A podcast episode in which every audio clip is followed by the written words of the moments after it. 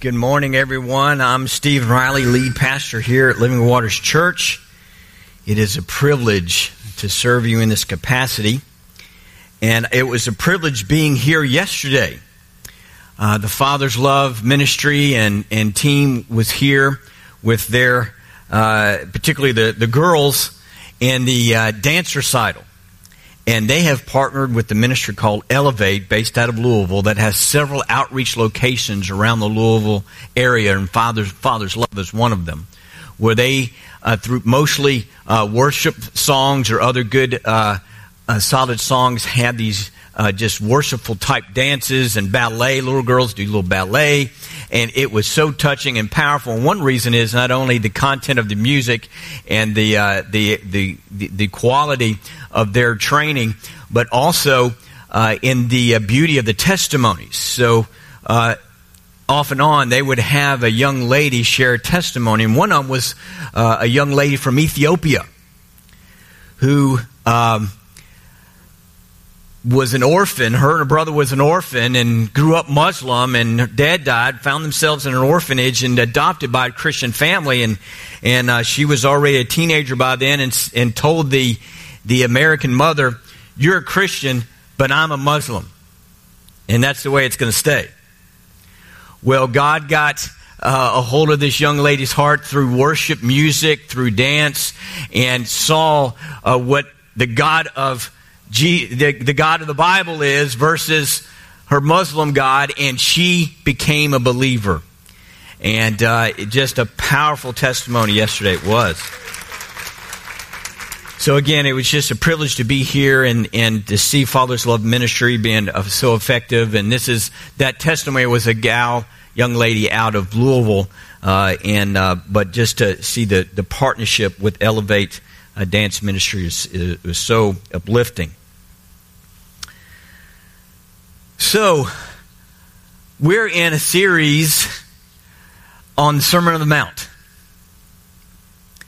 And it's three chapters long. It's all in the red if you got a red letter edition. And Jesus has given us a handbook for the blessed life. Now, normally, when you get a handbook at work and you're getting orientation and they throw this this uh, pamphlet, of, you know, uh, produced there at the company booklet, you're like, you know, okay, I'll get to it sometime, and you put it in a drawer, and it sits there until some crisis or emergency happens, and you pull it out and you look at it, try to find it through the table of contents, and, and we often just do not take seriously the handbooks we get at work. What I want to tell you, this three chapter message, and we're in Matthew chapter 6, the second chapter today, is a teaching, a handbook from a perfect God who perfectly loves you and is giving a succinct uh, uh, lessons for life in these three chapters. If there's three chapters that we need to know, it's these three chapters, folks. What's another unique aspect about these three chapters is that, particularly in 5 and chapter 5 and 6, Jesus used lists. Where long lists is not really good uh, for preaching because we lose you after, you know, point three. And so, you know, it's kind of hard to handle. So I'm asking you to uh, be attentive as a student of the word and say, I don't care how long the list is, I'm gonna, I'm gonna follow it. I'm gonna dig into it. And our first list was the Beatitudes, the, the eight Beatitudes where God, Jesus reveals eight ways to be blessed and to receive promises with that. Then in the next chapter, uh, or going on in the chapter in uh, into chapter five, uh, into six, late, later in chapter five, he gives six principles for relationships. And today, he's going to give us four ways that to practice our righteousness. So I want us to open up in prayer, ask God for help, to listen to Him, and turn to Matthew chapter 6 as well. Father, we're asking that this inspired scripture that came out of your mouth on this uh, windy hill outside the Sea of Galilee to perhaps thousands of people and now repeated for generations and generations, we ask that it takes effect in our lives, that it produces fruit. That these three chapters will not be on deaf ears, not be on dull hearts, Lord God, but our hearts will be open and, and, and willing. Our ears will be uh, listening and attentive and will receive and ready to obey your word in our lives. In Jesus' name we pray. Amen. In Matthew chapter 6, verse 1, Jesus says, Beware of practicing your righteousness before men to be noticed by them, otherwise, you have no reward with your Father who is in heaven. So he's going to now go into four ways to practice your righteousness, spiritual practices or kingdom activities that he wants us to have in our life and do them right and do them well like he would he would instruct us. Number 1 of these four practices or spiritual practices is giving. Now, giving to the poor, particularly, and those who are hurting, those who are needy, in whatever way that they are broken and hurting. And in Jewish tradition, this was called alms. And there was an expectation and there was ways to give alms and we'll look at some of that and and and so that's what he's talking about here is giving particularly helping the hurt, hurting people. Number 2 is prayer in the Jewish uh, Judaism and Judas tradition, prayer was well developed. In fact, they were instructed to pray three times a day, and they had certain prayers to pray. Number three, enthroned in this list is forgiveness, forgiving others. A repeated theme of Jesus' teaching, and he throws it in here for another repetition. Then number four is fasting.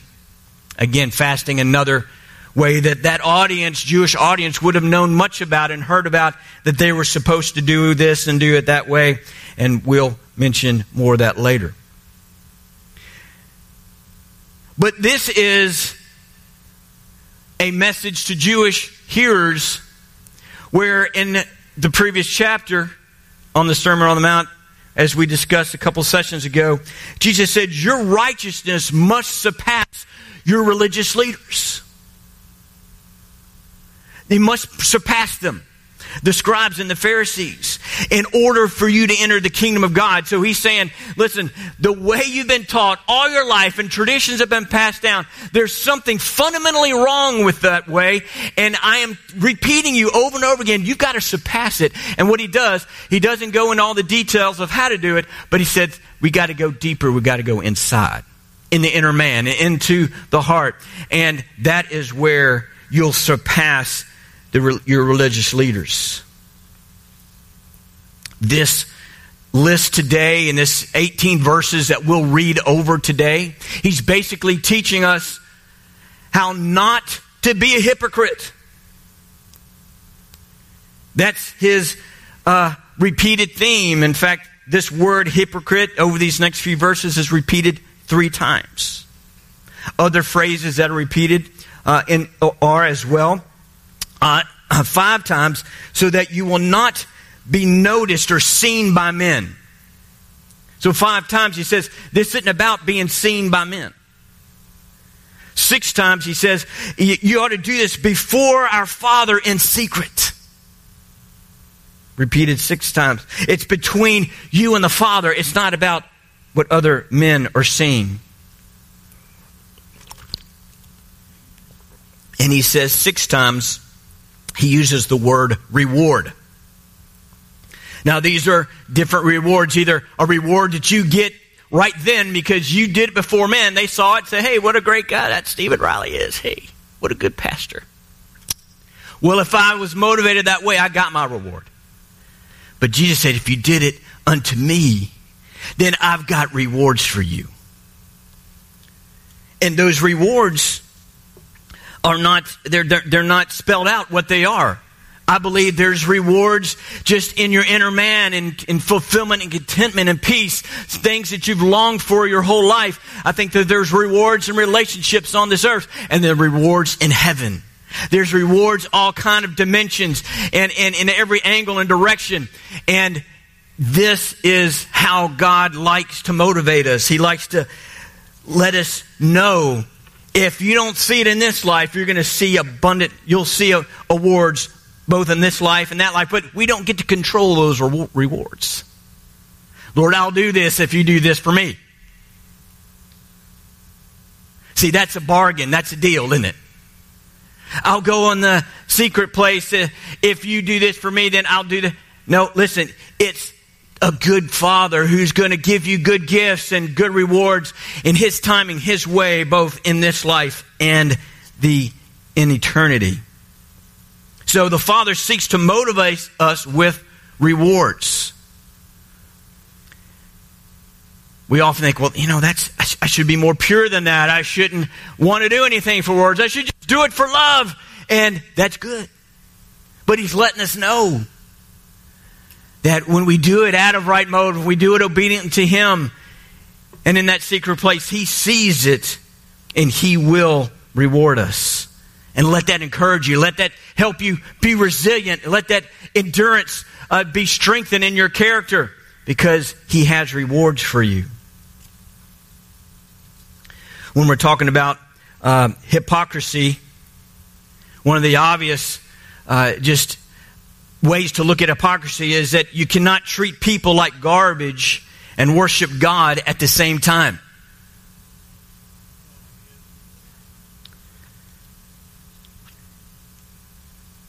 You've heard it said, um, wow, you know, I just, you know, when I'm out, you know, uh, talking to people in the community and uh, being a light and I'm offering prayer and end up talking about the Lord or and so many times the conversation quickly goes to about church. I didn't ask about church. I didn't ask where they attended. I didn't ask if they go to church because I want to keep it focused on the Savior, the one who can save, the perfect one who can, who can meet them where they're at, not you have to go to church this Sunday.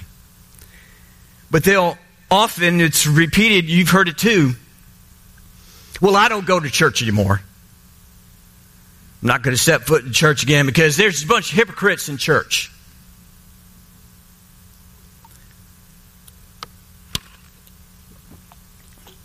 And the sad thing is, it's true.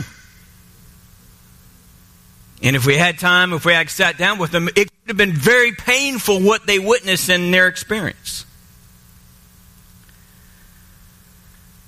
This is really important, particularly for children. Hypocrisy, where you say one thing and do another, it's really confusing for children. They want to emulate their mom and dad. They're built, they're created to look up to mom and dad, up to their teachers in, in church and school and their coaches in the community. They're geared to, to admire them, to look up to them and to learn from them and watch and learn and pick up from all their senses uh, what's happening and the attitudes and the actions and the follow. They take it all in, even though they may not cognitively uh, figure it all out, but they take it all in. And it's confusing for children if uh, there's a pastor or a Sunday school teacher, a, a deacon or at church, and they live one way at home and a totally different way at church on Sundays. It's confusing. It's like, okay, I'm not sure what this means. I thought I heard that we were in the same message and heard the same Bible lesson taught in church, and yet this is what they're doing at home. I guess I guess that's not it's not that we have to do it, it's just you have to know I mean it's just confusing.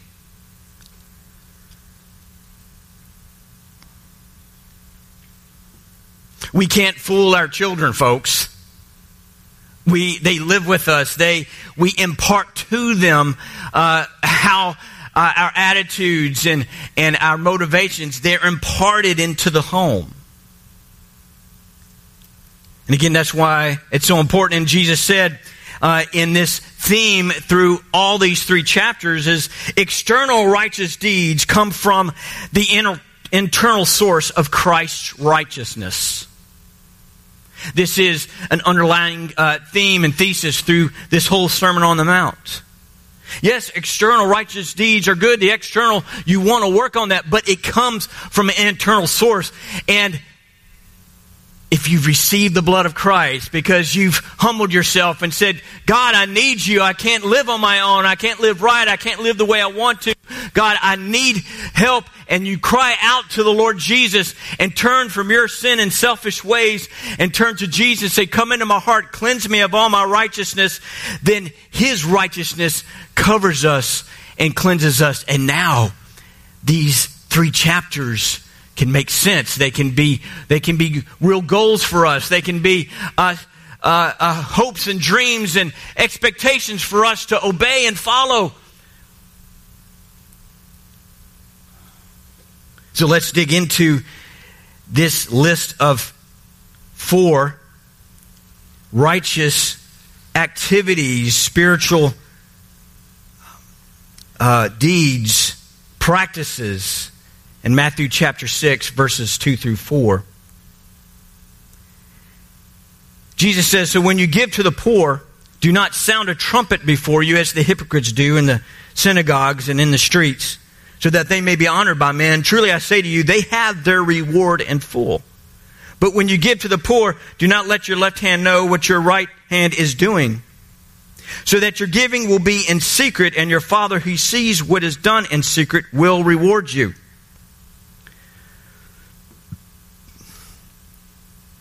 This allusion to sounding trumpets, scholars believe, and I've seen illustrations of this uh, uh, in in Bible dictionaries and and commentaries and so forth. But these offering boxes uh, in the synagogue in the days times of Jesus had like this funnel uh, for the coins to go in, and it looked like a trumpet, you know, like a long tube that would go into this box. And it was known that these religious leaders would take their offering, their alms to the poor, break it down in more coins, smaller coins, go over to the box in this trumpet tube looking tube type thing, put the coins in, and the more coins, the louder it jingled on down the tube into the box. And so people hearing would go, wow, they just gave a lot. Listen to all that ringling dingling and all those coins going down there.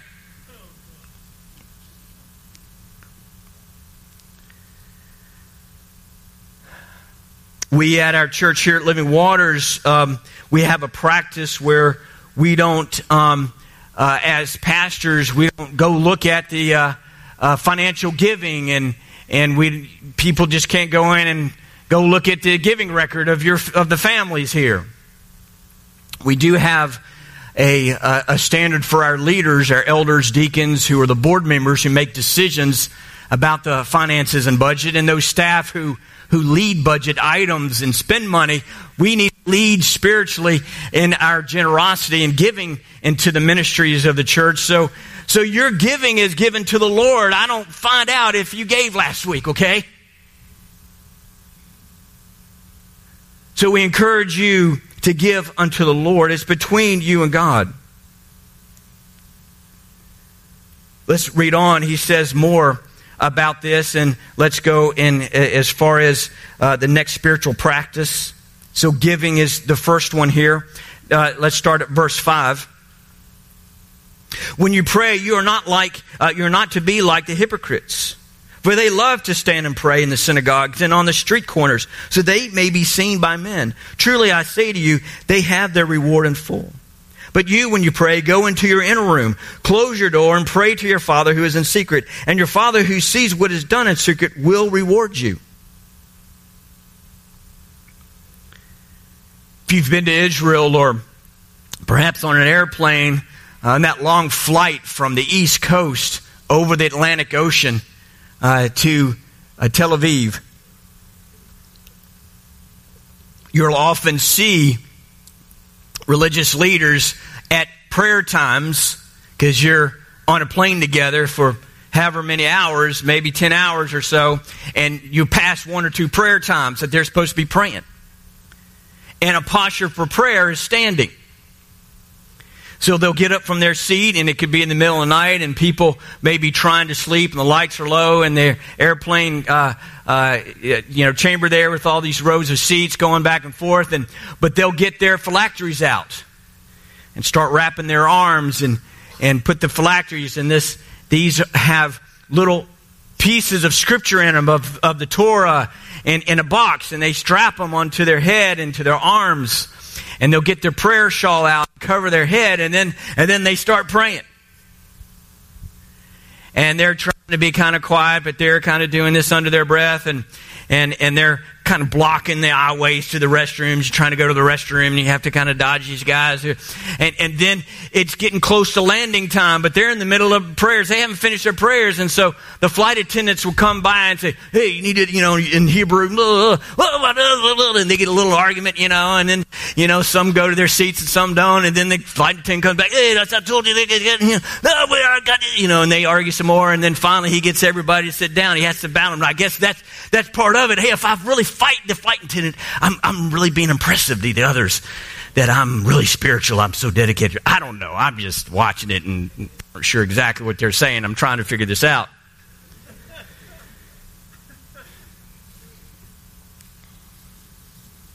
But there is a play, a private place of prayer that God wants us to establish in our life.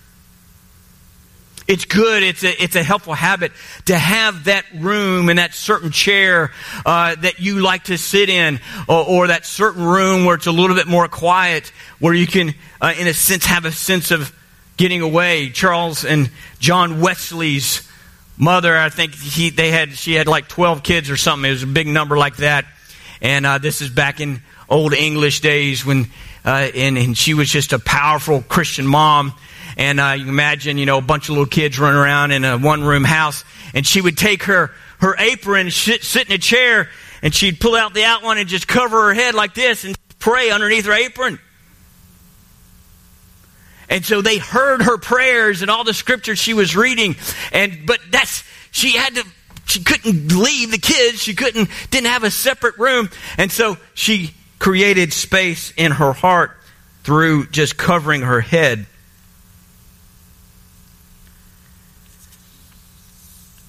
This isn't a statement against group prayer, like open uh, open the wells this Friday night, or God is, uh, you know, leading myself and a few other pastors to really gather pastors and churches to, to pray in our community once a month, and uh, we're starting to do that, and we're seeing some momentum. But this is something that we have to, as pastors, have to check our heart why am I doing this? Was, is this a, an instruction of the Lord? Is this God, because I don't want to do this to try to gain popularity with the other pastors or something.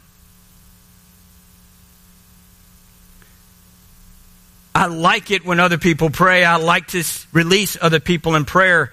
If you've if you've seen a pastor operate and they're in a, someone's house uh, and it's time to bless the meal and invited you over, what usually happens? Oh, pastor, could you say the blessing? And I really don't want to say the blessing. Because I do that in my house. I'm at your house. You're the head. You're the covering over your house. I'm there as your guest. I'm underneath your authority. And I want you to say the blessing. But I'm not opposed to do that, and I usually smile and say, okay, or I might challenge that father a little bit and say, how about you do it this time? Or whatever happens at the time. But I do like to leave a blessing on those, you know, on on such hospitality. So find an inner room. What does that represent in your heart and life? Is it in the car uh, driving to work? Is it uh, young moms with little kids, this is really challenging. But there's a spiritual uh, inner room, a prayer closet that God has designed for you.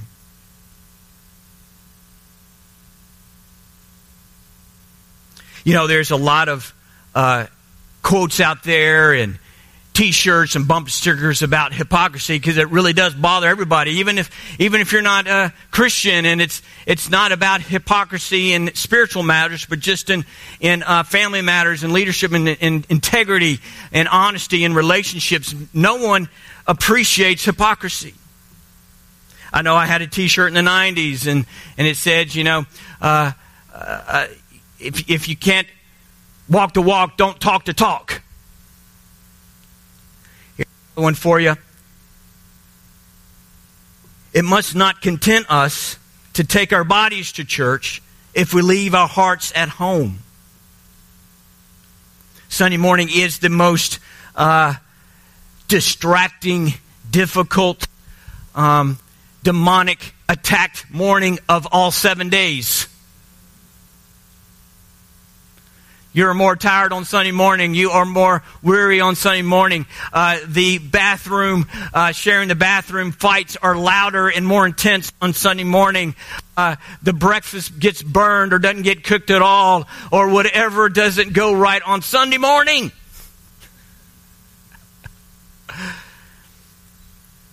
And all of those things are trying to keep us from entering into a place of sincere pursuit of God as we come together in sincere uh, loving one another, serving one another, and and and and uh, demonstrating hospitality. It's to distract us and to get us focused on on our on our life's problems.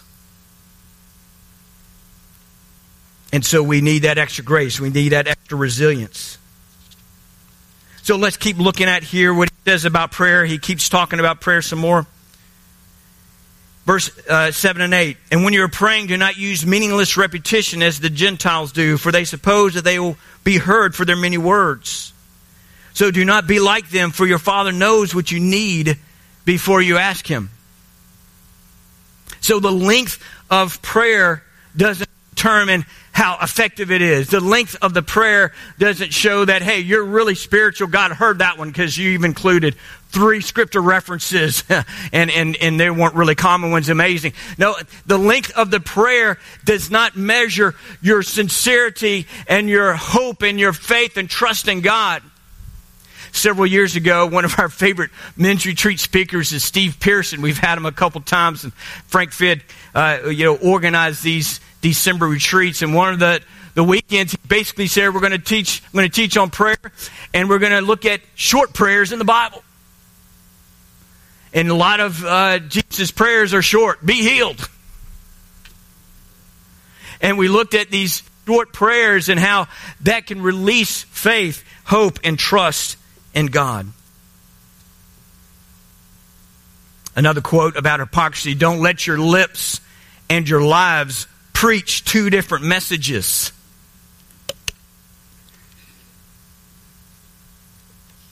Let's keep looking at the passage here. He goes more into uh, into prayer here, and he starts talking about um, how to pray. He's showing the disciples how to pray. Several years ago, I did a series on this. Most many people call it the Lord's Prayer. But if you say, well, it's really not Jesus praying to the Father, he's saying, hey, this is how you pray, so it's our prayer. It's, it's the follower's prayer, the disciples' prayer. And this is important to him because if you remember the story, when he comes uh, later in the, the book of Matthew, when this last time he's in uh, Jerusalem in the temple before he's betrayed, and he cleans out the temple. He he takes the coin changers who are robbing people, and he throws them down, and and these exorbitant prices, ripping people off, and he chases the animals out. He says in uh, Matthew twenty one verse thirteen. He says, He said to them, It is written, My house should be called a house of prayer, but you will make it a, a robber's den. And Scripture teaches us that when we have Jesus in us, we become a house of prayer. We become a dwelling place for Jesus to live by a spirit that we get to pray 24 7 at any time, and it's not dependent on a building. In this outline of prayer, these, these dimensions of six dimensions of prayer, another list here of six, are ones that need to be in your devotional life, not necessarily every morning, every day in exact order, whatever. But Jesus is saying this is the Father's priorities for you.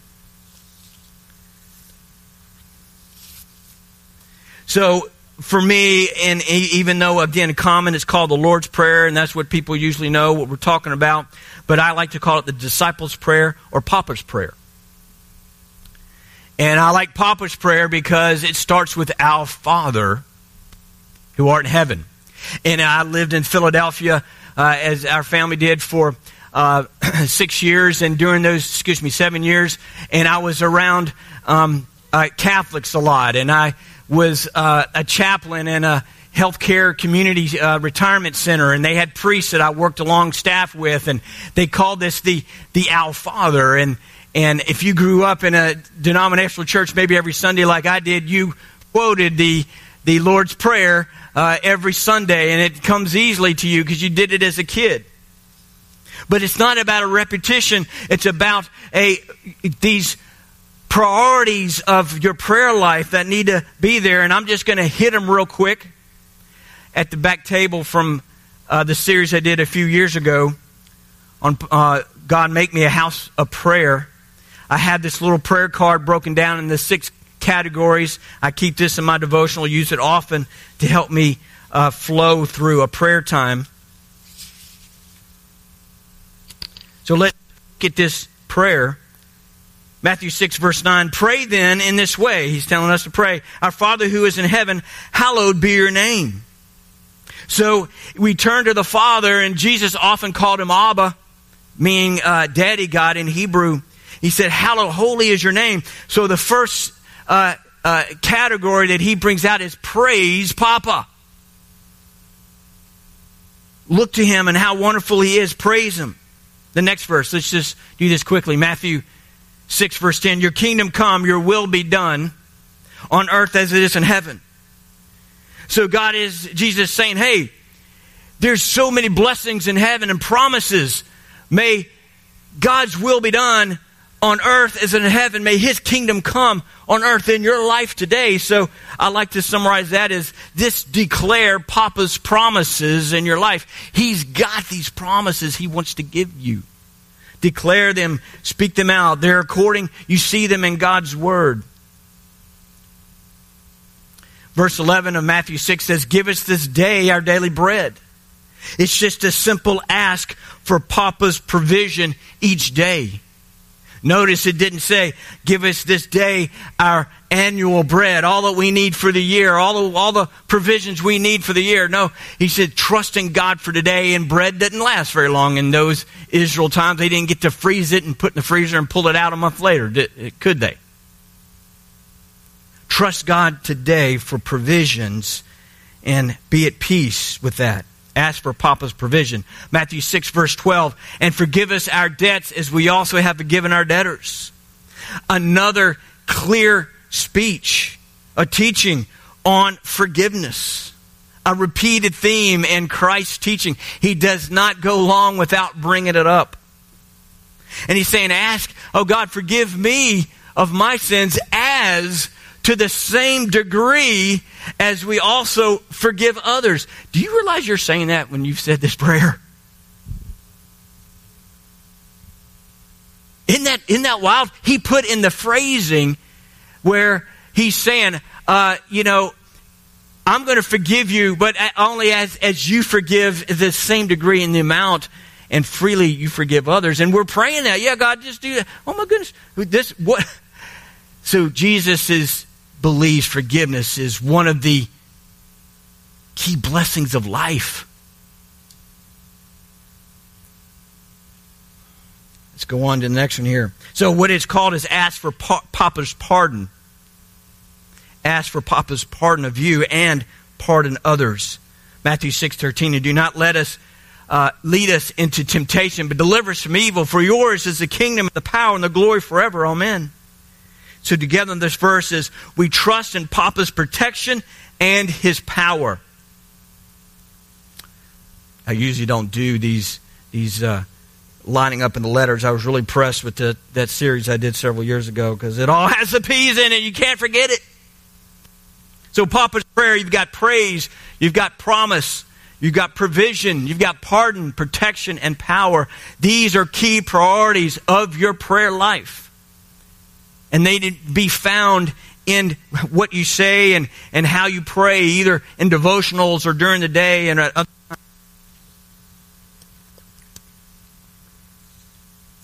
So the first spiritual practice was giving. The second one is prayer. And the third one is forgiveness. And again, it almost doesn't look like it fits, but Jesus says it fits. It's going to go right here, verse 14 and 15. For if you forgive others for their transgression, your heavenly Father will also forgive you. But if you do not forgive others, then your Father will not forgive your transgressions. I found when I, again, here twice in this one verses just apart from other, Jesus is so direct and blunt about forgiveness. And you go, Stephen, you don't know what you what I've been through and the betrayal that I experienced. I've experienced. I have been uh, just used and I've been uh, uh, just abused in different ways. You don't know how. And you're right. I don't. I, I know it's worse than my life experience. I'm sure that it is. And yet I have hope that there's a grace, there's an empowerment when He says, This is going to set you free. If you forgive and release them, I want you to work on this. I want you to even take a step toward forgiveness if it's not fully forgiven. Just don't ignore it. Don't run away from it. Please forgive because I have blessings for you. And if you don't, you're going to stay bound up in bitterness and hurt and pain. I can't get the healing to you like I want.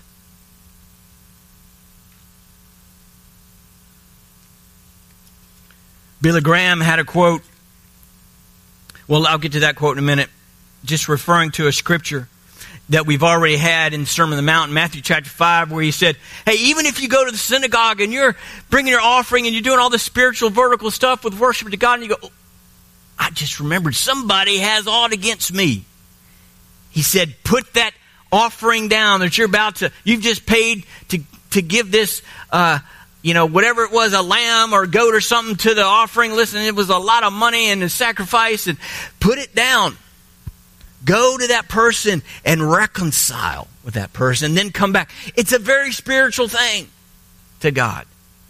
It's part of worship. It makes that worship more pure, more uh, more uh, real and effective to God. And, and, and she says, go ahead and do that. So, this forgiveness theme is one we want to follow.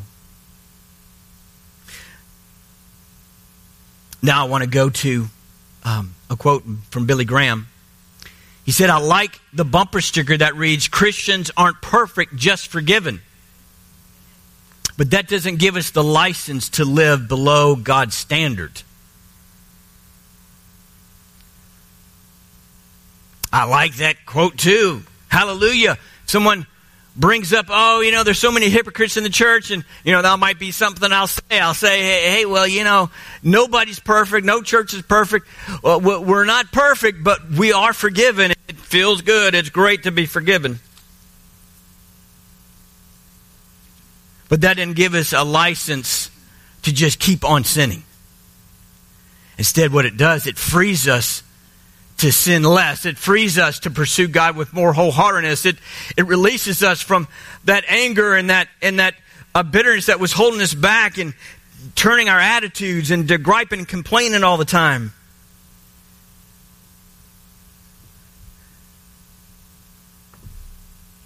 Obedience and forgiveness releases more grace in our lives. All obedience does, there's rewards. Jesus saying there's reward for you if you follow these spiritual practices, if you forgive, I have rewards for you in this life and the next. And we were in the last session in Matthew chapter 5. What is that standard that uh, Billy Graham refers to? Well, it's uh, yeah, well, you've heard it said, love your neighbor and hate your enemy, but uh, Matthew 5.44 say, but I say to you, love your enemies and pray for those who persecute you. So his standard is you love your enemies. And you pray for those that you weren't going to pray for. You hadn't even thought about it. That's the standard of Christ. And by his grace, He's in us. He can transform us to, for us to follow these both behaviors and motivations that He creates for us.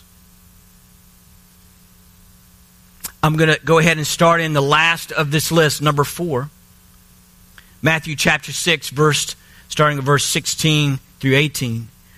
Whenever you fast, and your translation might say, when you fast, do not put on a gloomy face as the hypocrites do, for they, for they neglect their appearance, so that they will be noticed by men when they are fasting. Truly I say to you, they have their reward in full. But you, when you fast, anoint your head and wash your face, so that your fasting will not be noticed by men, but by your Father who is in secret.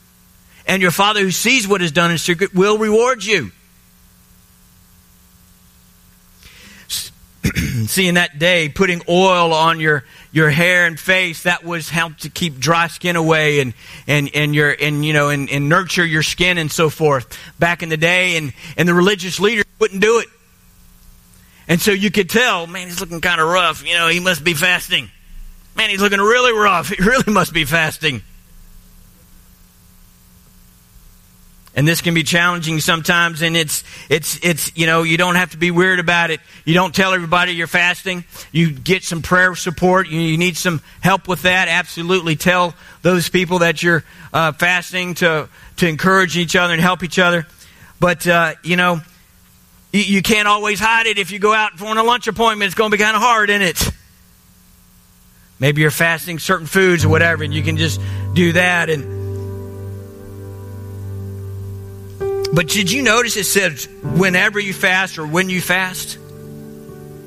That it was a an expected tradition in the Jewish uh, life, and they have like four days during the year that they expect the Jewish people to fast. It's from sunset to sunset the next day. It's like a 24 hour fast. But the rabbinical writings and over the centuries, rabbis wrote more. Listen, we need to commemorate more uh, uh, uh, days of sorrow in fasting, as fasting for them represents primarily repentance and humility, and so they would add days to it, and of of a of a, a time history where the Israel people were really uh, taken advantage of and hurt, and they developed 25 more days of fasting. And history says it was too many because nobody follows them, even though they got them written down somewhere. So I want to challenge you in that that when you fast, folks, not oh that's that's just for like pastoral staff types, right? that's just for those really kind of you know intercessory prayer types that just can't get enough of it. That's just well, you know, that's just for no, no, he said, when you fast, he wants us to fast. There's a blessing here in fasting for you. There's a reward on earth and there's a reward in heaven as well. We fast in so many ways. Actually, you can fast people by just getting alone for a few hours with your Bible. You can fast noise by not having the radio on and TV going all the time, and you fast noise.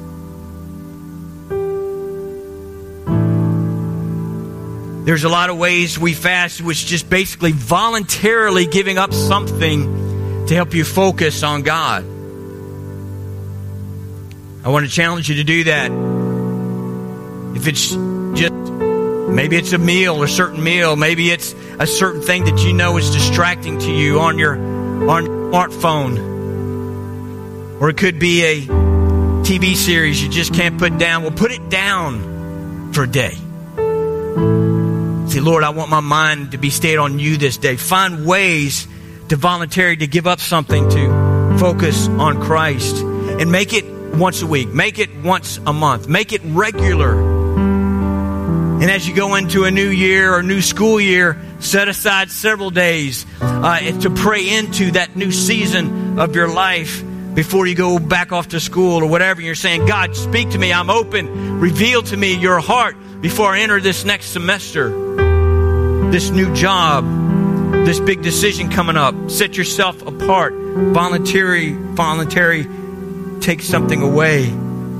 when you take food away and nutrition away, you're saying, I'm voluntary, I'm choosing to be weak physically because I'm going to rely on God's strength, His grace, to be resilient, to, to be more attuned, and you voluntarily put something aside that might make you weaker, but you are turning to the Lord in it. I really believe that God is breaking hypocrisy over any of us, any degree, any level. It's something that we all have to watch for t- temptation. Every personality, some more than others, but desire that to be to please man, to to get accolades for man, to be noticed, to be recognized, and so that that fleshly temptation is going to be you're going to hear it. You're going to feel it. And said, "Do yeah, do that because they're going to because because they're going to watch it. They're going to see." And and we that's just normal for any of us. So recognize it. Be quick to notice it. First John chapter one. I'm just going to verse eight and uh, eight and nine say, "If we say that we have no sin." We are deceiving ourselves, and the truth is not in us. That's right, isn't that right? And so let us be honest with us first.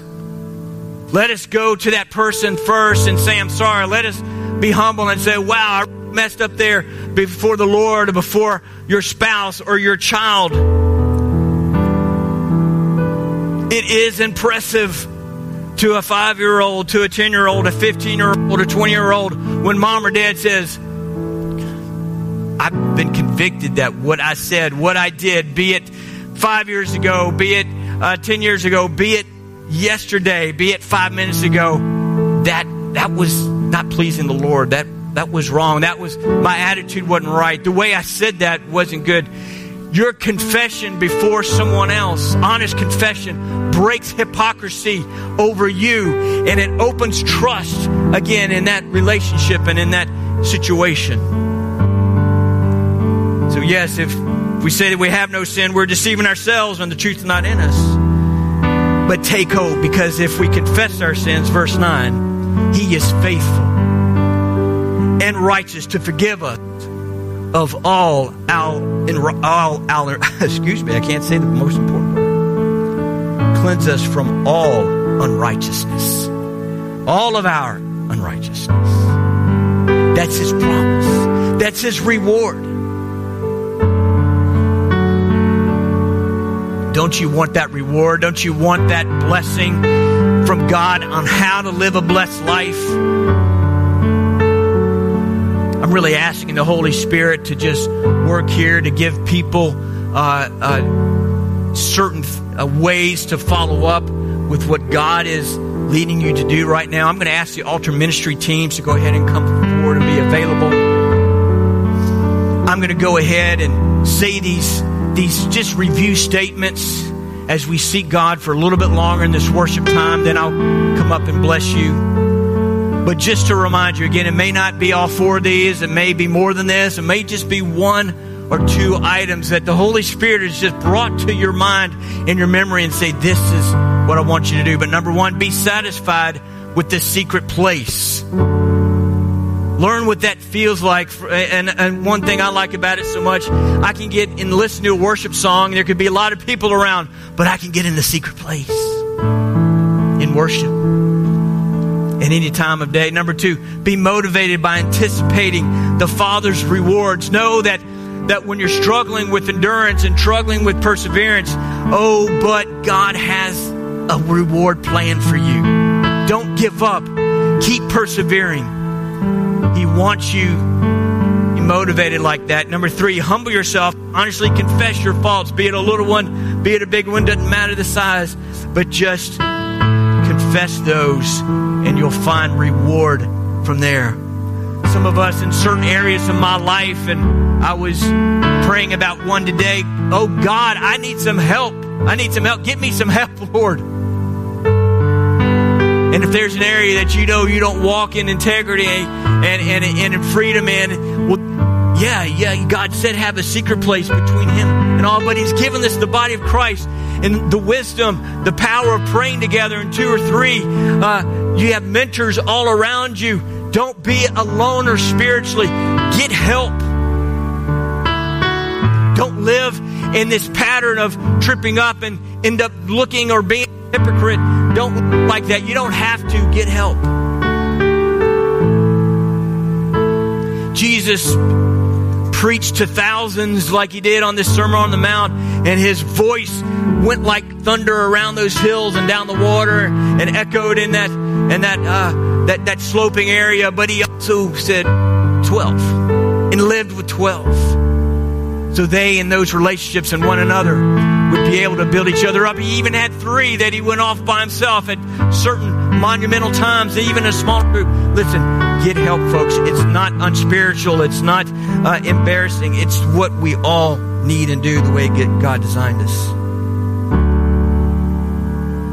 Let's just let this last worship song minister to our hearts. Let us stay open to the Lord and feel free to come up for prayer for anything. We have a prayer line available uh, for the next 30 minutes here on Sunday morning. We encourage you to, to be, to call that number. We want to pray for you. Let's seek God and then I'll send you off with a blessing.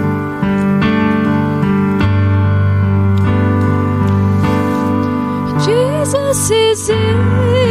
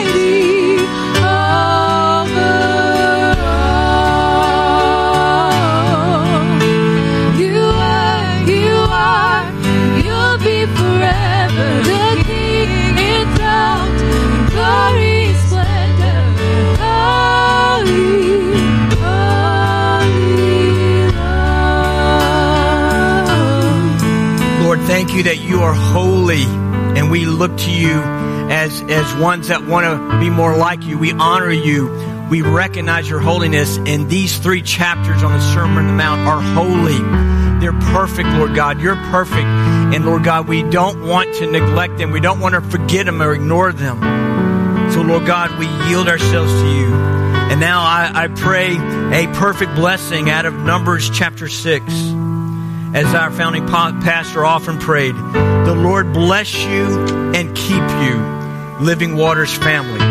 The Lord make his face shine upon you and your on your marriage, your home, your children, your grandchildren. Uh, may the, the Lord be gracious unto you in all that you do in your work, in your neighborhood, in your ministry. And the Lord lift up his we may we lift up his countenance upon you. May the Lord lift up his countenance upon you and give you his shalom, his peace, the peace that passes all understanding. Everything as it really ought to be, nothing missing, nothing broken. May you put your full weight down and rest in the hammock of his smile of approval for you. For in Christ Jesus you are approved. May you walk under the warmth of his presence and hear a voice behind you saying, This is the way, walk in it. You are blessed in order to be a blessing. Have a great week. The Lord is with you and he's working in you and through you. Love you guys.